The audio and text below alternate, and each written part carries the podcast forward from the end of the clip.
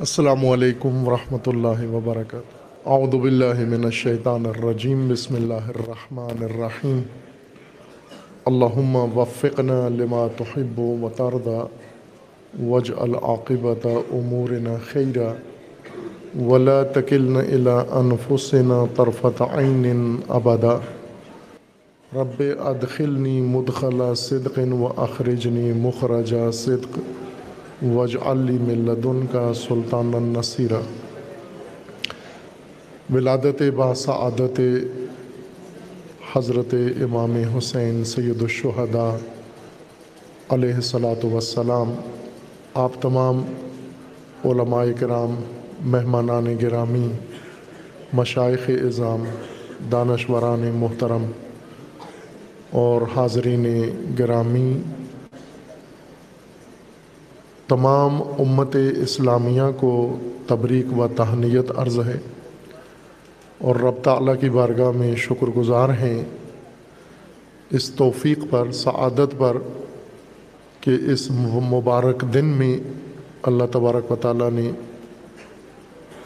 یہ لطف خاص شامل حال فرمایا اور گجرا والا شہر میں شہر قائد فقید ملت تشیع پاکستان، حضرت علامہ مفتی جعفر حسین اللہ مقام شریف اور ان کی یادگار، ان کے ہاتھوں سے بنا ہوا ادارہ جامعہ جعفریہ، اس کے اندر آج اس روز مبارک کو یہ کانفرنس کے انعقاد کی اللہ نے توفیق عنایت فرمائی ہے۔ تمام مہمانان گرامی، علماء کرام مشائق اظام سب کا شکریہ ادا کرتا ہوں اور اسی طرح جوانان عزیز اور مومنین گرامی جو دور و نزدیک سے تشریف لائے ہیں، سب کا شکریہ ادا کرتا ہوں۔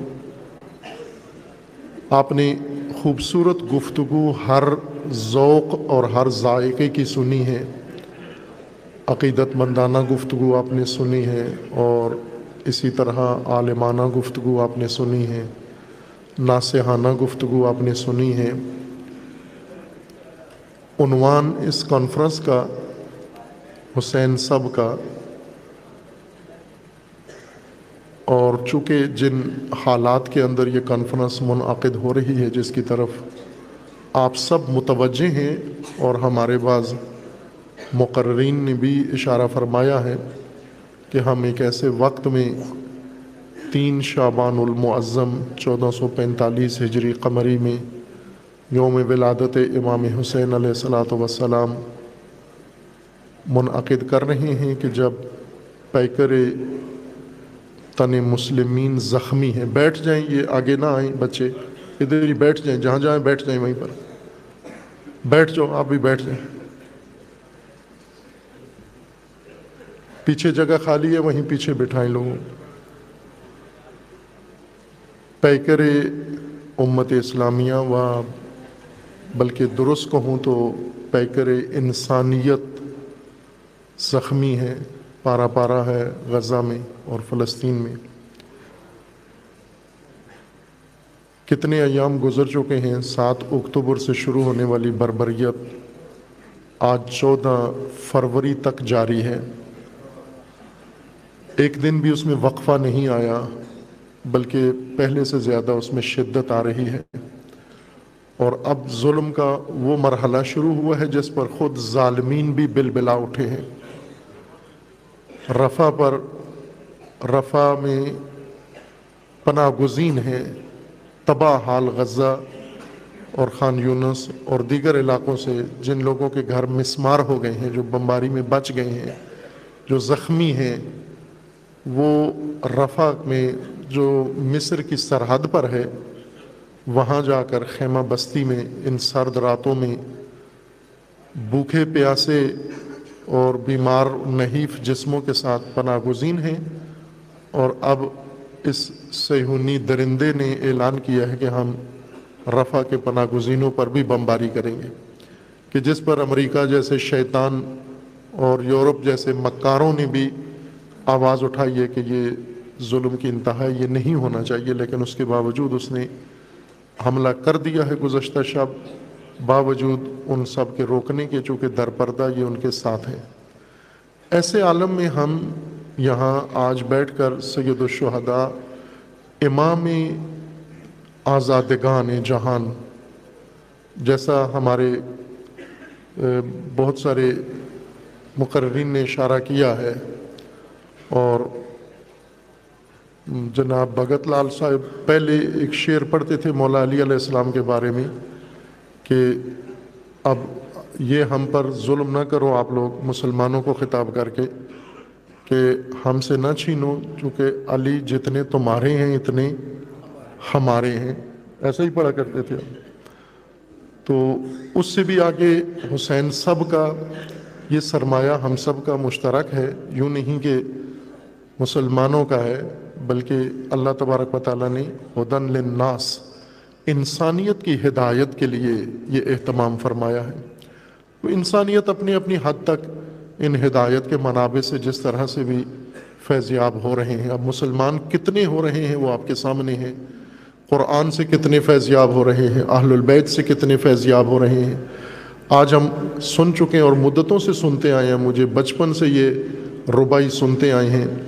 کہ ہم ہندو ہیں لیکن قاتل شبیر نہیں ہیں۔ یہ لوگ فخر کرتے ہیں اس بات پر کہ مسلمان نہیں بھی ہیں لیکن قاتل بھی تو نہیں ہیں ہم۔ تو مسلمانوں نے یہ کام کیا سارا کچھ۔ کون سا ظلم ہے اور جنایت ہے جو نہیں کی؟ آج کے کربلائے غزہ میں، کربلا میں امام حسین علیہ السلام کے قتل میں کوئی غیر مسلم شامل نہیں تھا۔ لیکن امام حسین علیہ السلام کے ساتھ غیر مسلم تھے۔ مسیحی تھے امام حسین علیہ السلام کے ساتھ، البتہ اس وقت امام کے ہاتھ پر مسلمان ہو کر اور جامع شہادت نوش کیا۔ لیکن قاتلوں میں سارے کلمہ پڑھنے والے مسلمان تھے سارے، بلکہ ایک دوسرے کو کہتے تھے کہ جلدی قتل کرو کہ نماز کا وقت ہو گیا ہے۔ ہمیں نماز میں شرکت کرنی ہے، اس لیے جلدی لوٹ مچاؤ اور جلدی قتل و غارت کرو۔ اور پھر اس کے بعد اب تاریخ بھری ہوئی ہے اور آج غزہ کے اندر مسلمانوں کا کتنا ہاتھ ہے اس قتل عام کے اندر؟ جتنا سیہونیوں کا ہاتھ ہے، جتنا نیتن یہو کا ہاتھ ہے، اتنا ہی مسلمان عرب حکمرانوں کا بھی اس کے اندر ہاتھ ہے۔ باقاعدہ اس کی مدد کر رہے ہیں، باقاعدہ اس کو تیل سپلائی کر رہے ہیں۔ اسرائیل کی جنگی ضرورتیں ساری یہ پوری کر رہے ہیں۔ اپنی زمینیں اس کے اختیار میں، اپنے اڈے اس کے اختیار میں قرار دیے ہیں۔ یہ سب شامل ہیں ان جنایات کے اندر۔ لہٰذا یہ نہ دیکھو کہ مسلک میں انسان مسلم ہے یا غیر مسلم ہے، یہ دیکھو کہ انسان ہے یا انسان نہیں ہے۔ اس کے اندر انسانی ضمیر زندہ ہے یا مر گیا ہے۔ اگر مسلمان ہے اور ضمیر مر گیا ہے تو پھر فرق نہیں پڑتا یہ کافر مرے یا مسلم مرے۔ اگر غزہ کی جنایت پر خاموش ہے، تماشائی ہے، تو پھر کوئی فرق نہیں پڑتا۔ یہ کلمہ پڑھ کے مرے یا بغیر کلمے کے پڑھے، انجام ایک ہی ہوگا ظالمین کے ساتھ۔ اور اللہ کا وعدہ ہے قرآن میں کہ خدا نے ظالمین کو معاف نہیں کرنا، بلکہ اللہ نے کہا ہے کہ جو ظالمین دنیا میں جن سے انتقام نہیں لیا جاتا، اللہ ان سے انتقام لے گا اور ان کے ظلم کی سزا ان کو دے گا۔ ظال، ظلم کے لیے کوئی گنجائش اللہ تبارک و تعالیٰ کی بارگاہ میں نہیں ہے۔ اور ظلم کے لیے یہ نہیں کہ مسلمان پر ظلم ہو، انسانیت پر ظلم ہو۔ مولا علی علیہ السلام کا ایک پچھلے پروگراموں میں وہ خطبہ، میں نے پورا خطبہ پڑھ کے سنایا ہے۔ کہ جب مولا علی علیہ السلام کی حکومت تھی اور اس میں شام میں بغاوت ہوئی، بنو میں یعنی بغاوت کی امام علی علیہ السلام کے خلاف، شامی جو صوبہ تھا یا ریاست تھی، انہوں نے بیعت سے انکار کیا اور بغاوت کر دی۔ اور پھر اس کے بعد امام علی علیہ السلام کا دارالخلافہ کوفہ تھا اور شام باغی گروہ کا مرکز تھا۔ تو ان دونوں میں طلانی جنگ ہوئی۔ آخر تک رہی، مولا علی علیہ السلام کی شہادت تک جنگ رہی۔ اس میں سب سے بڑی نبر سفین میں ہوئی، لیکن یہ کبھی جنگ ٹھنڈی نہیں ہوئی، مسلسل رہی۔ اور شامی باغی آتے مولا علی علیہ السلام کی حکومت کے مختلف حصوں میں آ کر سرحدوں پر حملے کرتے، دہشت گردانہ حملے کرتے، ہر کام کرتے۔ اسی طرح کی ایک سرحدی چوکی پر آج بھی جغرافیہ دیکھیں، اگر آپ میپ دیکھیں، گوگل پہ دیکھیں جو بھی آپ کے پاس ذریعہ ہے، تو آپ کو یہ دو شہر آج بھی نظر آئیں گے۔ امبار اس شہر کا نام آج بھی ایسے ہی ہے۔ الف نون، بے الف رے، انبار۔ یہ مولا علیہ السلام کے زمانے میں بھی یہی نام تھا اس کا اور یہی شہر جو آج ہے۔ یہ شام اور عراق کی سرحد پر ہے۔ عراق کا ہے شہر، لیکن سرحدی شہر ہے۔ امبار کے اوپر مولا علی علیہ السلام نے ایک سرحدی چوکی حفاظتی قائم کی تھی اور اس میں اپنے متعدد فوجی تعینات کیے تھے۔ کہ آپ اس میں روکیں، شام کی طرف سے جو یلغار ہوتی ہے اس کو روکیں۔ شام کی طرف سے ایک گروہ آیا اور انہوں نے آ کر اس سرحدی چوکی پر حملہ کیا۔ محافظین بھاگ گئے۔ اس حملہ وروں کے حملے کی دہشت سے بھاگ گئے یہ۔ اور حملہ وروں نے آ کر سرحد پہ جو قبائل آباد تھے، ان کے اندر لوٹ مار شروع کی۔ اور اس لوٹ مار میں وہاں غیر مسلم قبیلہ بھی تھا اور وہ یہودی تھے، مسلک کے لحاظ سے، مذہب کے لحاظ سے یہودی تھے۔ عراقی سرحد میں شامیوں نے حملہ کیا۔ اس یہودی خاندان پر حملہ کر کے ان عورتوں کے زیورات اتار لیے۔ یہ خطبہ نمبر چھبیس یا ستائیس ہے نہج البلاغہ میں۔ ستائیس نمبر خطبہ ہے جو میں نے پچھلی مجالس میں پڑھا ہے، پورا متن اس کا۔ اس خطبہ میں مولا علی علیہ السلام نے فرمایا کہ مجھے اطلاع ملی ہے کہ امبار کی سرحدی چوکی پر شامی باغیوں نے حملہ کر کے اور وہاں غیر مسلم ایک خاندان رہتا تھا ہماری حکومت اور قلم رو میں اور اس عورت کے پازیب اتار لیے، اس کے زیورات اتار لیے، گلو بند اتار لیا اس کا جو اور خواتین کے زیورات ہوتے ہیں، چاندی کے بنے ہوئے۔ یہ زیورات وہ اتار کے لے گیا۔ اور حملہ آور کو کسی نے روکا نہیں، وہ صحیح و سالم لوٹ مار کا سامان لے کے واپس چلے گئے۔ مولا علی علیہ السلام نے اپنی فوج کو، کوفی فوج کو بلا کر کہا کہ یہ وہ ظلم ہے، وہ واقعہ ہے کہ اس پر اگر تم مر جاؤ تو مقام ہے۔ حق یہ ہے کہ مر جاؤ تم۔ شرم سے مر جاؤ تم اس موقع پر کہ تمہاری سرحدی چوکی پر حملہ کر کے تمہارے محافظین کو بگا کے، مفرور کر کے اور وہ ایک غیر مسلم کے پاؤں سے اور اس کے گلے سے گلوبند اتار کے لے گئے ہیں اور اس کے ہاتھوں سے کنگن اتار کے لے گئے ہیں، یہ تمہارے لیے مر جانے کا مقام ہے۔ خوب، اب آپ توجہ کریں کہ مولا علی علیہ السلام نے یہ تو نہیں کہا کہ وہ تو مسلمان نہیں تھی غیر مسلم عورت کے لوٹ سے ہمارا کیا تعلق ہے؟ مسلمان تو محفوظ ہیں سارے۔ فرمایا کہ ایک یہودن کے پاؤں سے پازیب نکل گئی ہے اور اس کے ہاتھوں سے کنگن اتر گئے ہیں اور اس کے گلے سے گلو بند اتر گیا ہے اور حکومت میری ہے اور تم میری فوج ہو اور میری فوج یہ ظلم نہیں روک سکی، وہ لوٹا ہوا مال واپس نہیں لے سکی، حملہ آوروں کو فنار نہیں کر سکی، اس فوج پہ مر جانے کا مقام ہے، اس فوج کے لیے شرم سے۔ مر جائے یہ فوج، اس کو زندہ رہنے کا حق نہیں ہے۔ خوب آپ توجہ کریں، آج غزہ میں جو کچھ ہو رہا ہے اور اس کے اوپر ہم مسلمانوں کا رویہ دیکھ لیں، یہ جنگ ہر روز سینکڑوں قتل ہوتے ہیں۔ اور یہ جو بم سے شہید ہوتے ہیں، ان کی خبر آتی ہے، جو بھوک سے مرتے ہیں، ان کو نیوز میں نہیں دیا جاتا۔ جو بیماریوں سے مر جاتے ہیں، وہ زخمی جو تڑپ تڑپ کے چونکہ علاج معالجہ تو ہے نہیں وہاں پر۔ کوئی دوا دارو اسپتال تو بچا نہیں ہے۔ تو جو شہید ہو جاتے ہیں، ان سے زیادہ مشکل دردناک وہ ہیں جو زخمی ہو کے بچ جاتے ہیں۔ نہ انہیں کھانا ملتا ہے، نہ انہیں پانی ملتا ہے، نہ انہیں دوا ملتی ہے، نہ انہیں مرہم ملتی ہے، نہ ان کا کوئی رکھوالا ہے، کچھ بھی نہیں ہے۔ اس آسمان کے نیچے وہ اگلے حملے کے انتظار میں بیٹھے رہتے ہیں۔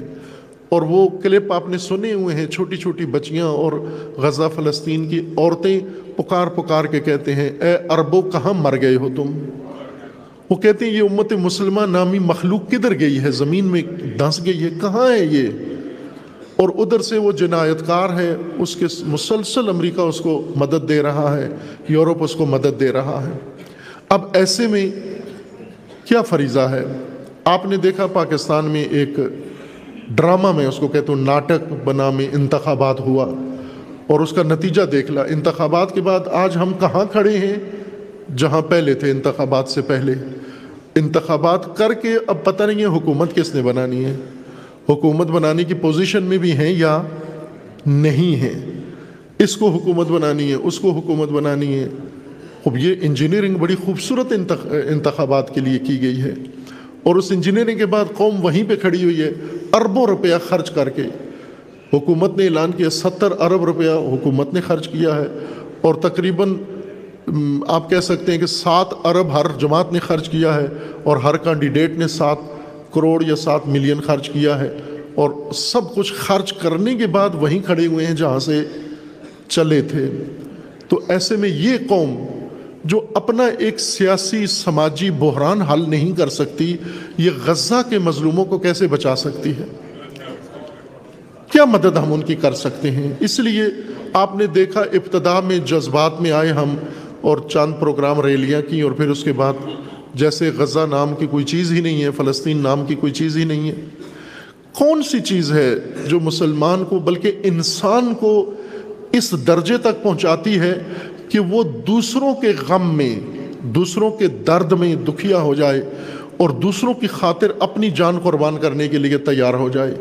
یہ دنیا میں ڈھونڈے کون سا مکتب ہے، کون سا مذہب ہے، کون سا ایسا فلسفی نظریہ ہے جو انسان کو یہ بتاتا ہے کہ تو اپنی اس ہم نو انسانوں کی خاطر اگر تو اپنی جان بھی دے دے، تو تو نے بڑا کام کیا ہے، انسانی اعلیٰ کام کیا ہے تو نے۔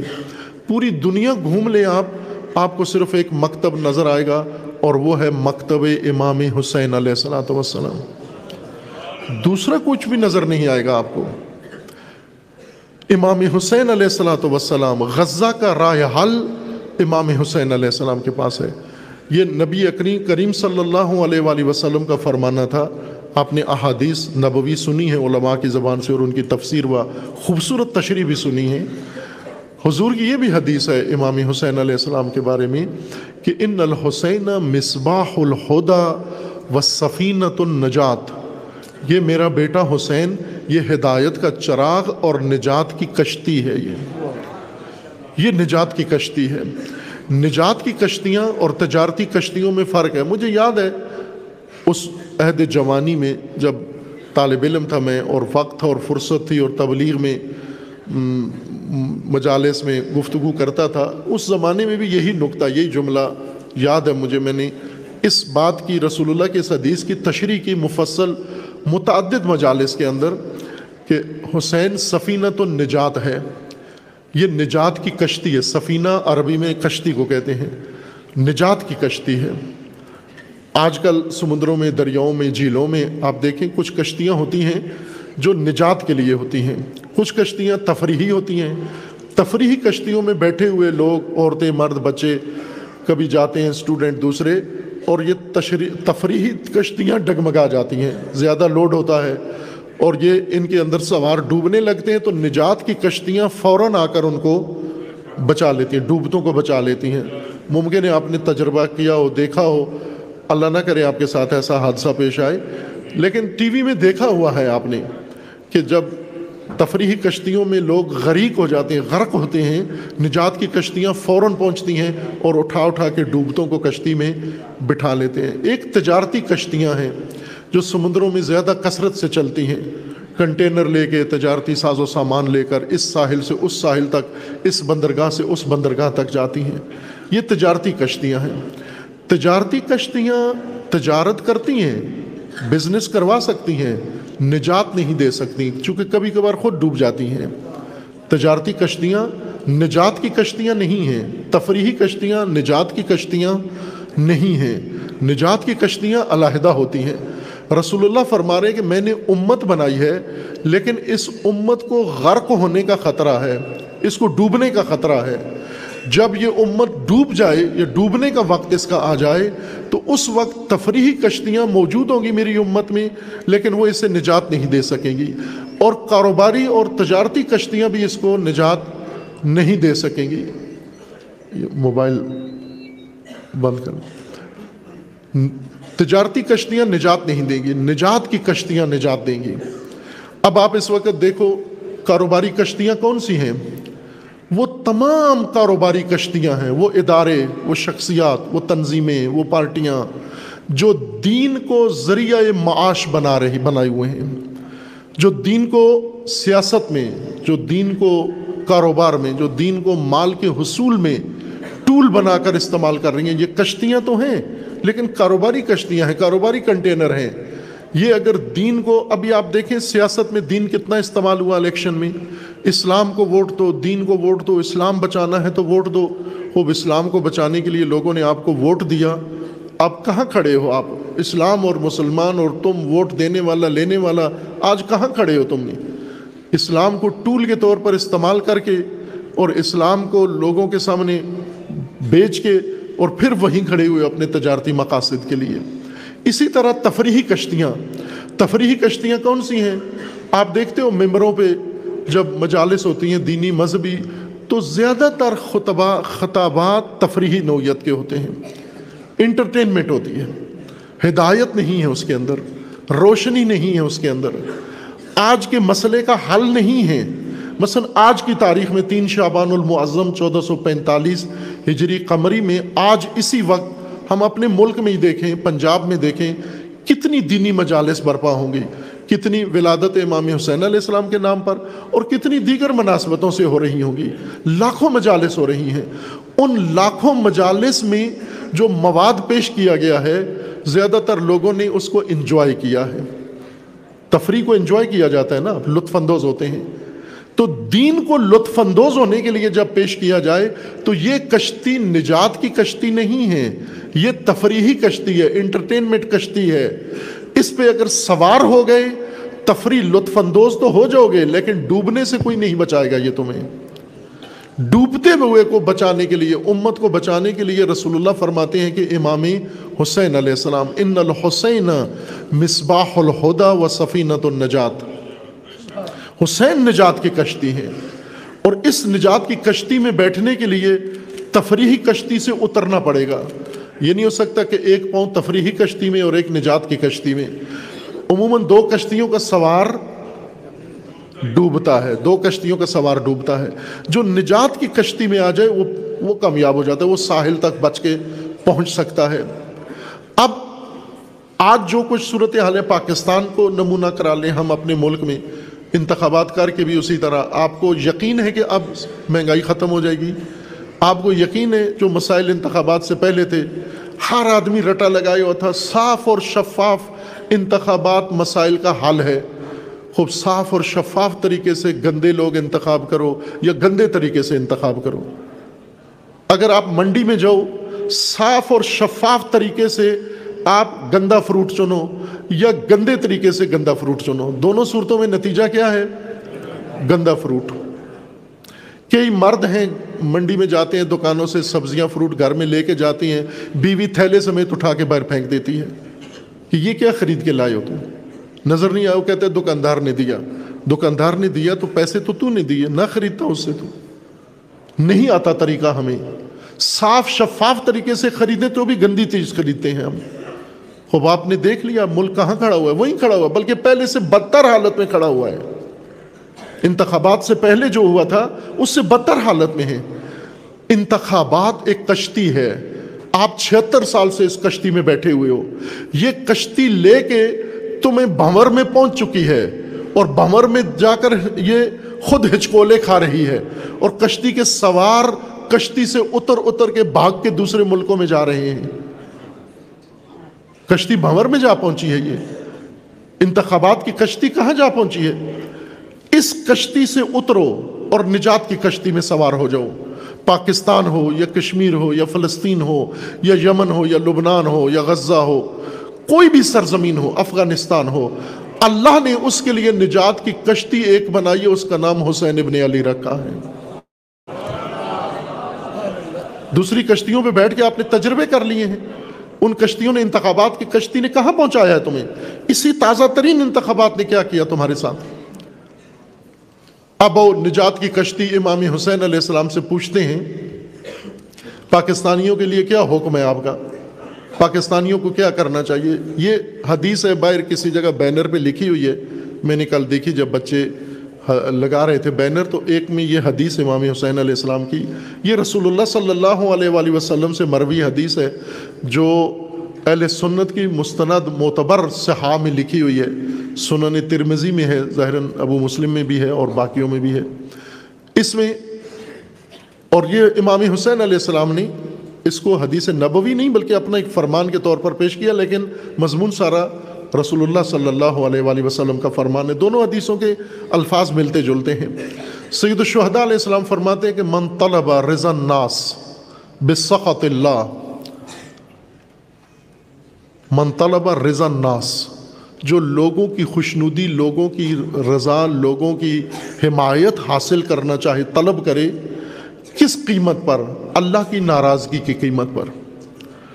اللہ کی سخت اللہ کی ناراضگی کی قیمت پر لوگوں کو راضی کرے، لوگوں کی توجہ کا مرکز بنے، لوگوں کی حمایت اکٹھی کرے۔ اللہ کیا کرتا ہے؟ امام حسین علیہ السلام فرماتے ہیں وکل اللہ الناس۔ اللہ اس کو لوگوں ہی کے سپرد کر دیتا ہے۔ جو لوگوں کی خوش ندی حاصل کرتا ہے، جو لوگوں کی رضا، ووٹ لینا رضا ہے نا، لوگوں کی رضا ہے کہ لوگ مجھے ووٹ دیں، میں لوگوں کی حمایت سے کامیاب ہو جاؤں۔ خوب یہ لوگوں پر منحصر کرتے ہیں۔ لوگ کس کو ووٹ دے کر انحصار کس پر رہے ہیں؟ لوگوں میں سے اپنے میں سے ہی ایک فاسد انسان کے اوپر اعتماد کر کے اس کو ووٹ دے کے، یہ لوگ اس کو ووٹ دے کے بچنا چاہتے ہیں۔ یہ لوگوں سے ووٹ لے کر حکومت کرنا چاہتا ہے۔ دونوں کو اللہ کا قانون کیا ہے؟ امام حسین علیہ السلام فرماتے ہیں کہ جو بھی اللہ کو چھوڑ کر، اللہ کی ناراضگی مول لے کر، اللہ کی سخت مول لے کر لوگوں کو اگر راضی کرتا ہے وکل اللہ الناس، اللہ اس کو لوگوں کے حوالے کر دیتا ہے۔ وکیل، ہم اصطلاح استعمال کرتے ہیں نا اردو میں، وکیل جو عدالتوں میں پیش ہوتے ہیں، ججوں کے سامنے جا کر آپ کے کیس کی پیروی کرتے ہیں۔ وکیل کا مطلب وکالت، ایکال، وکل، سپرد کرنے کو کہتے ہیں۔ توکل یعنی آپ نے اپنا معاملہ سارا اللہ کے سپرد کر دیا۔ جس نے اللہ پہ سپرد کر دیا اس نے اللہ کے اوپر توکل کی، جس نے لوگوں کے سپرد کر دیے معاملات، اس نے لوگوں پر توکل کی، توکل الناس، اور جس نے حکومت کے سپرد معاملات کر دیے، یہ توکل الحکام ہے۔ اللہ کا فرمانا ہے کہ آپ اللہ کے اوپر سپرد کرو، اپنے معاملات اللہ پر سپرد کرو۔ اللہ کے اوپر سپرد کرنے کا مطلب یہ نہیں کہ خود بیٹھ جاؤ یعنی اللہ نے جو نظام بنایا ہے، جو اللہ نے نظام بنایا ہے، وہ اختیار کرو۔ تاکہ تمہارے معاملات اللہ کے سپرد ہو جائیں۔ لیکن جو اللہ کو چھوڑ کر لوگوں پر انحصار کرتے ہیں، اللہ ان کے تمام امور لوگوں کے سپرد کر دیتا ہے۔ پھر لوگ کیا کرتے ہیں ان کے لیے؟ لوگ ان کو اس جگہ پہنچاتے ہیں جہاں سے یہ پشمان ہو واپس آنے کی گنجائش بھی نہیں ہوتی۔ امام حسین علیہ السلام یہ فرما رہے ہیں کہ منطلبہ رضا ناس بسخط اللہ جو لوگوں کی خوشنودی حاصل کرے، لوگوں کی توجہ اللہ کو ناراض کر کے اللہ اس کو لوگوں کے سپرد کر دیتا ہے۔ پاکستان کس کی سپرد ہے اس وقت؟ لوگوں کے سپرد ہے۔ لوگوں نے پاکستان کے عوام نے پاکستان سیاستدانوں کے سپرد کیا۔ سیاستدانوں نے اپنے معاملات لوگوں پر سپرد کیے۔ سیاستدان اور معاملات سب نے اپنے معاملات اسٹیبلشمنٹ کے سپرد کر دیے۔ تو یہ لوگوں میں سے ہی ہے نا، یہ طبقات ہیں، ناس کے طبقات ہیں، یہ اللہ کے نمائندے نہیں ہیں۔ یہ اللہ کی طرف سے معمور نہیں ہے۔ اللہ کی طرف سے کون آیا ہے؟ اللہ کی طرف سے نبی آئے ہیں۔ اور اللہ کی طرف سے نبی کے وسیع آئے ہیں۔ اور اللہ کی طرف سے کون امام ہے؟ امام حسین علیہ السلام ہیں۔ انہیں اللہ نے معمور کیا ہے کہ لوگ توکل کریں، اللہ کے سپرد کریں معاملات۔ ہم جب اللہ کے سپرد کریں تو اللہ کیا کرے گا؟ اللہ نے ہمارے معاملات کے لیے اپنے اولیاء مقرر کیے ہوئے ہیں۔ اور وہ اللہ کے راہ پر ہمارے معاملات کو درست کرتے ہیں۔ لہٰذا اگر کسی ملک کی حالت پاکستان جیسی ہو جائے، فساد کا شکار ہو جائے، فساد میں مبتلا ہو جائے۔ جس طرح قرآن کریم کا فرمانا ہے کہ زہر الفساد و فل والبحر بما کسبت عید الناس۔ آپ بتاؤ، یہاں بیٹھے ہوئے علماء کرام مشائق اظام اساتید اور جو علماء بیٹھے ہوئے آڈینس کے اندر اور باقی طبقات سارے، پاکستان کا کوئی ادارہ آپ نام لیں کوئی محکمہ، کوئی پہلو، کوئی ادارہ جس میں فساد نہ ہو، فساد سے پاک ادارے کا آپ نام لے کے اس میں کوئی فساد نہیں ہے۔ لے سکتے ہیں ذمہ داری سے کوئی نام؟ ہر ادارہ فساد زدہ ہے۔ یہ فساد آیا کہاں سے؟ ہے بما کا سبت عید ناس یہ لوگوں کے ہاتھوں کا پیدا کردہ فساد ہے۔ تو جب ایک معاشرہ فساد زدہ ہو جائے فساد اس کے اندر رچ بس جائے اور یہ لوگ فساد میں رچ بس جائیں، اس فاسد سماج کو فساد سے کون بچائے گا؟ انہی فاسدوں میں سے ایک فاسد اگر یہ بچا سکتا تو یزید وہ فاسد تھا جو اس امت کو بچا سکتا تھا۔ اور امام حسین علیہ السلام کو یزید کے خلاف قیام کرنے کی ضرورت نہیں تھی۔ کیوں محسوس ہوئی؟ اس لیے محسوس ہوئی کہ معاشرہ فساد زدہ ہے اور سب سے بڑا فاسد اس کا حاکم بن بیٹھا ہے۔ فاسد تو سارا کچھ ڈبو دے گا۔ اس فاسد کے والے امام حسین علیہ یہ اکثر میں نے مجالس میں کہا ہے، آج یوم حسین حسین سب کا، میں یہاں بھی آپ کی خدمت میں یہ نقطہ حسینیت کا واضح کر دوں۔ ہم چند چیزیں ہم پر واضح ہونی چاہیے، شیعہ ہوں یا سنی ہوں، ہم فرق نہیں پڑتا۔ ایک یہ کہ حسینیت وہ کام نہیں ہے جو دشمنوں نے امام حسین کے ساتھ کیے ہیں، یہ حسینیت نہیں ہے، یہ عداوت ہے۔ مثلا امام حسین علیہ السلام پر انہوں نے تیر برسائے ہیں، تو یہ امام پر تیر برسانا حسینیت نہیں ہے۔ امام کا انہوں نے گلا کاٹا ہے، گلا کاٹنا حسینیت نہیں ہے۔ امام پہ پتھر برسائے ہیں پتھر برسانا حسینیت نہیں ہے۔ امام کے خیموں کو آگ لگائی گئی ہے، یہ خیمے جلانا یہ حسینیت یہ کیا ہے؟ یہ عداوت ہے، یہ یزیدیت ہے، یہ تغیان ہے۔ یہ حسینیت نہیں ہے۔ رسیاں انہوں نے پہنائی، بیڑیاں انہوں نے پہنائی، پیدل انہوں نے چلایا، ظلم سارا انہوں نے کیا۔ یہ حسینیت نہیں ہے۔ حسینیت کیا ہے؟ جو حسین علیہ السلام نے ان کے ساتھ کیا۔ جو جب یزید نے بیعت کا مطالبہ کیا، تو یہ بیعت کا مطالبہ حسینیت نہیں ہے۔ بیعت کے مطالبے کو ٹھوکر پاؤں کی ٹھوکر پہ رکھ کے ٹھکرا دینا حسینیت ہے۔ یہ حسینیت ہے۔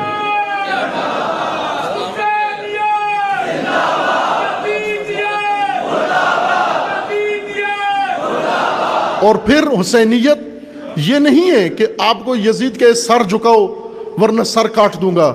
تو سر جھکانا یہ حسینیت نہیں ہے، بلکہ بیعت انکار کر کے سر کٹا دینا حسینیت ہے۔ یہ حسین، یہ ہمیں پتہ ہونا چاہیے حسینیت کیا ہے اور عداوت و یزیدیت کیا ہے۔ یہ پیشہ وروں نے، تاجروں نے مخلوط کر دیا یہ مضمون۔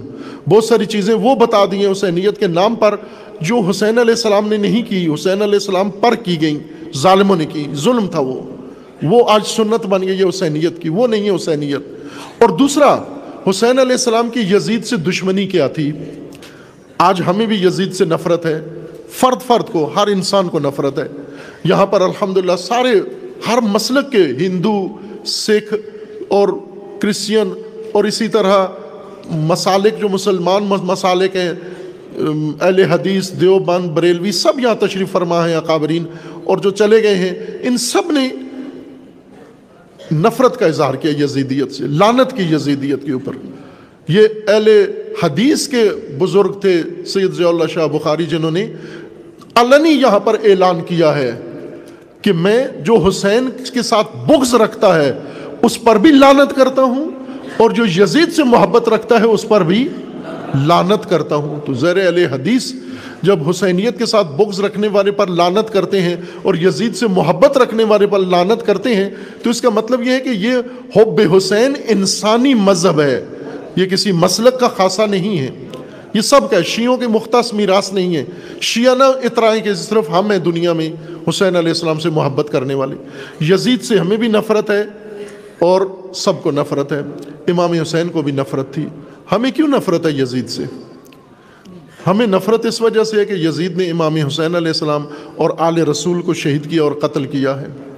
اس وجہ سے ہے۔ اگر وہ یہ کام نہ کرتا تو ہمارا بھی اس یزید سے کوئی سروکار نہ ہوتا، چونکہ جنہوں نے امام حسین کو قتل نہیں کیا اور یزید جتنے بدکار تھے، اس وقت بھی اور اس کے بعد بھی، آج ہم انہیں برا بھلا نہیں کہتے، چونکہ وہ اس قتل عام میں شریک نہیں تھے، فاسد اتنے ہی تھے جتنا یزید تھا۔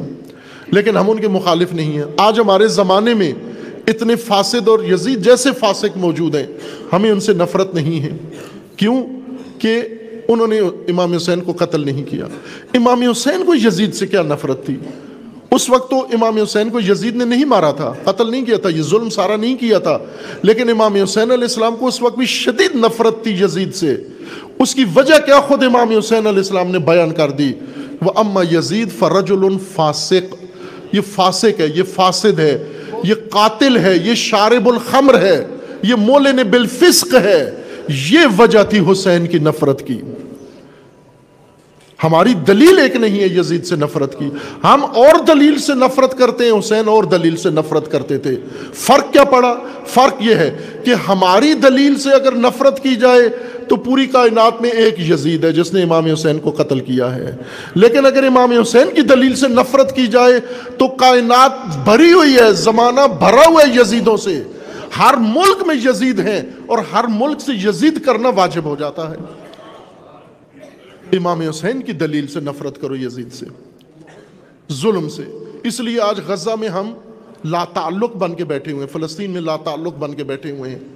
اگر امام حسین کی دلیل ہوتی اور اس دلیل سے ہم حسینی ہوتے، اس دلیل سے ظالم و قاتل کے مخالف ہوتے، تو آج سب سے بڑھ کر صفحے اول میں ان سہیونیوں کے مقابلے میں کھڑے ہوتے۔ اگر حیدر کرار کی دلیل سے سہیونیت کا مقابلہ کرنا ہوتا، تو ہم آج اس قلعہ خیبر کے سامنے کھڑے ہوتے سفارا ہوتے۔ لیکن ہم تو اپنے کاموں میں غرق ہیں۔ اپنا الیکشن ناٹک بنایا، پھر ہارے، پھر پشمان ہوئے، پھر دیکھیں کیا کیا ہو رہا ہے ابھی ملک کے اندر۔ خوب جی، یہ سب جب آپ ڈرامہ کر رہے تھے تو غزہ تو قتل عام جاری تھا۔ میں نے بہت سارے بزرگوں سے بات کی۔ کہ غزہ فلسطین قتل عام کہتے ہیں، الیکشن ہونے دو، انتخابات ہونے دو۔ میں نے کبھی انتخابات کر ہو گئے، اس انتخابات کے دوران جو روزانہ سینکڑوں انسان شہید ہو رہے ہیں اور ظلم ہو رہے اور تباہی ہو رہی ہے، آپ ذمہ دار نہیں ہیں اس کے؟ انہوں نے کہا، نہیں، ہم الیکشن کے ذمہ دار ہیں۔ وہ الیکشن کی ذمہ داری آپ نے ادا کر دی۔ عزیزان، یہ ہے حسینیت۔ تنہا راستہ، غزہ بچانا ہے، حسینیت ہے، پاکستان بچانا ہے، حسینیت ہے، کشمیر بچانا ہے، حسینیت ہے، فلسطین بچانا ہے، حسینیت ہے، انسانیت بچانی ہے، حسینیت ہے۔ حسین امام الناس ہیں، کسی مسلک کے امام نہیں ہے یہ اگر مسلک والے ہیں تو یہ تجارت کرتے ہیں امام حسین کے نام پر۔ آپ مفت مجلس پڑھتا ہے کوئی ذاکر، کوئی خطیب؟ اگر کسی ذاکر کو بلاؤ کہ آج ہم نے حسین کانفرنس رکھی ہے، اس میں ایک سلوات مفت پڑھ کے چلے جاؤ، نہیں آئے گا۔ گجرا والا میں ہوتے ہوئے نہیں آئے گا۔ ریٹ ہے اس کا۔ اوپر تو حسین حسین جو کرتا ہے، تو یہ حسین سے کوئی محبت کی دلیل نہیں ہے۔ کیونکہ تیرا کاروبار یہ ہے۔ تیرا کاروبار یہ ہے۔ دیکھیں، آپ مارکیٹ میں باہر نکلیں، کوئی ہر آدمی کچھ نہ کچھ بیچ رہا ہے۔ ہر آدمی کچھ نہ کچھ بیچ رہا ہے، جس کے خریدار ہیں وہ بیچ رہا ہے۔ اب ان کے پاس اور کچھ نہیں ملا، انہوں نے حسینیت بیچنا شروع کر دی۔ تجارتی حسینیت، تجارتی سطح پر حسینیت کا نام لینے کا نتیجہ یہ ہے کہ آج حسین حسین بھی کرتے ہیں، غزہ سے غافل بھی ہیں۔ پرواہ ہی نہیں ہے ان کے غزہ کی۔ اور اگر یہ تجارتی طور پہ نہ کیا گیا ہوتا یہ حضرت زینب کی سنت پر عمل کر کے حسین حسین کروایا گیا ہوتا۔ امام سجاد علیہ السلام کی سنت پر عمل کر کے حسین حسین کروایا گیا ہوتا۔ تو آج یہ سارے حسینی صف بستہ ہو کر اپنے بچوں اور عورتوں کو لے کر اس وقت اسرائیل کی سرحدوں پہ پہنچ کر اور اس یلغار کا جواب دیتے جو آج وہ مسلمانوں پر اور انسانوں پر کر رہا ہے۔ یہ تجارتی دین ہے جس نے لوگوں کا ضمیر بھی مار دیا، لوگوں کا دین بھی مار دیا۔ دنیا بھی برباد کر دی، آخرت بھی برباد کر دی اور ہر بہانے سے ہم غفلت کا شکار ہو جاتے ہیں۔ حسین سب کے ہیں، کیونکہ سب مشکلات میں ہیں، سب کو نجات کی ضرورت ہے۔ صرف محبت کی بات نہیں ہے کہ امام حسین سے محبت محبت علامت ہے۔ وہ محبت کسی میدان میں، اب آپ دیکھیں امام حسین علیہ السلام سے محبت، امام جب مدینے سے نکلے تو وہ محبت کرنے والے سارے مدینے میں خاندان کے اور دوسرے لوگ تھے۔ مکہ میں پہنچے، امام حسین سے محبت کرنے والے موجود تھے۔ کوفہ میں اتنے شدید محبت کرنے والے تھے۔ انہوں نے محبت آمیز خط لکھے۔ اٹھارہ ہزار خط لکھے امام حسین علیہ السلام کو۔ اور ان محبتوں کے جواب میں امام چلے گئے۔ کوفہ مدینہ کے محبت کرنے والا ایک بھی نہیں آیا۔ مکہ میں محبت کرنے والا مکہ بھرا ہوا تھا، حجاز ایک بھی نہیں آیا۔ اور کوفہ جو محبت کرنے والوں کا شہر تھا، وہاں سے کوئی بھی امام کا ساتھ دینے نہیں آیا۔ تو معلوم ہوا کہ یہ جھوٹے دعوے دار تھے۔ محبت کس نے کی؟ ان بہتر تن نے کی۔ ابھی اویسی صاحب نے فرمایا نا، کیوں حسینیت کا دعویٰ کوئی نہیں کرتا، میں حسین ہوں، چونکہ نو کے نوزے پہ سر رکھنا ہوتا ہے جا کر۔ محبت حسین کا تقاضا ہے۔ محبت حسین کا تقاضا ہے۔ کہ کربلا ہو تو تو گھر میں نہ ہو۔ جہاں حسین ہے تو وہاں ہو۔ اگر آج امام حسین علیہ السلام ہوتے، مدینہ میں ہوتے یا عراق میں ہوتے اور غزہ میں ظلم ہو رہا ہوتا، تو مجھے بتاؤ حسین ابن علی اس وقت کہاں ہوتے؟ گھر میں ہوتے یا غزہ میں ہوتے؟ غزہ میں ہوتے تو پھر میں اور تو حسینی جب بن گئے ہیں، تو پھر ہم یہاں کیا کر رہے ہیں؟ ہم وہاں کھڑے ہوں جہاں ہمارے مولا کو کھڑا ہونا تھا۔ یہ ہے مانا حسین سب کا یعنی سب کی نجات کا ذریعہ، تنہا راستہ، انسانیت کی نجات کا وہ حسین ابن علی ہیں۔ وقت اذان کا قریب ہو گیا ہے اور اسی پر اکتفا کرتے ہیں اور اللہ تبارک و تعالیٰ کی بارگاہ میں دعا گو ہیں۔ پروردگار غزہ کے مظلوموں کو ظلم و ستم سے نجات عطا فرما۔ ان ظالمین کو ظلم سمیت نیست و نابود فرما۔ امریکہ اور اسرائیل کا خاتمہ فرما۔ اور ملت اسلامیہ کو بیداری و شعور عطا فرما۔ انہیں غیرت و حمیت عطا فرما۔ انہیں اتحاد و الفت کی توفیق عطا فرما۔ مملکت پاکستان کی حفاظت فرما۔ اس ملک کو اندرونی بیرونی دشمنوں کے شر سے محفوظ فرما۔ ملک کے اندر امن و امان قائم فرما۔ پاکستانیوں کو بیداری و شعور عطا فرما، انہیں محبت کے ساتھ، اتحاد کے ساتھ زندگی گزارنے کی توفیق عطا فرما۔ پروردگارہ بحق محمد و آل محمد، تمام مظلومین عالم کو ظلم و ستم سے نجات عطا فرما، ان ظالمین کا خاتمہ فرما۔ آپ عزیزان، اپنی سلامتی کے لیے، پاکستان کی سلامتی کے لیے، مظلومین غزہ کی نجات کے لیے، تمام مستضفین و مظلومین کی نجات کے لیے، تین دفعہ بلند آواز سے حسینی سلوات پڑھیے محمد والے محمد پر؟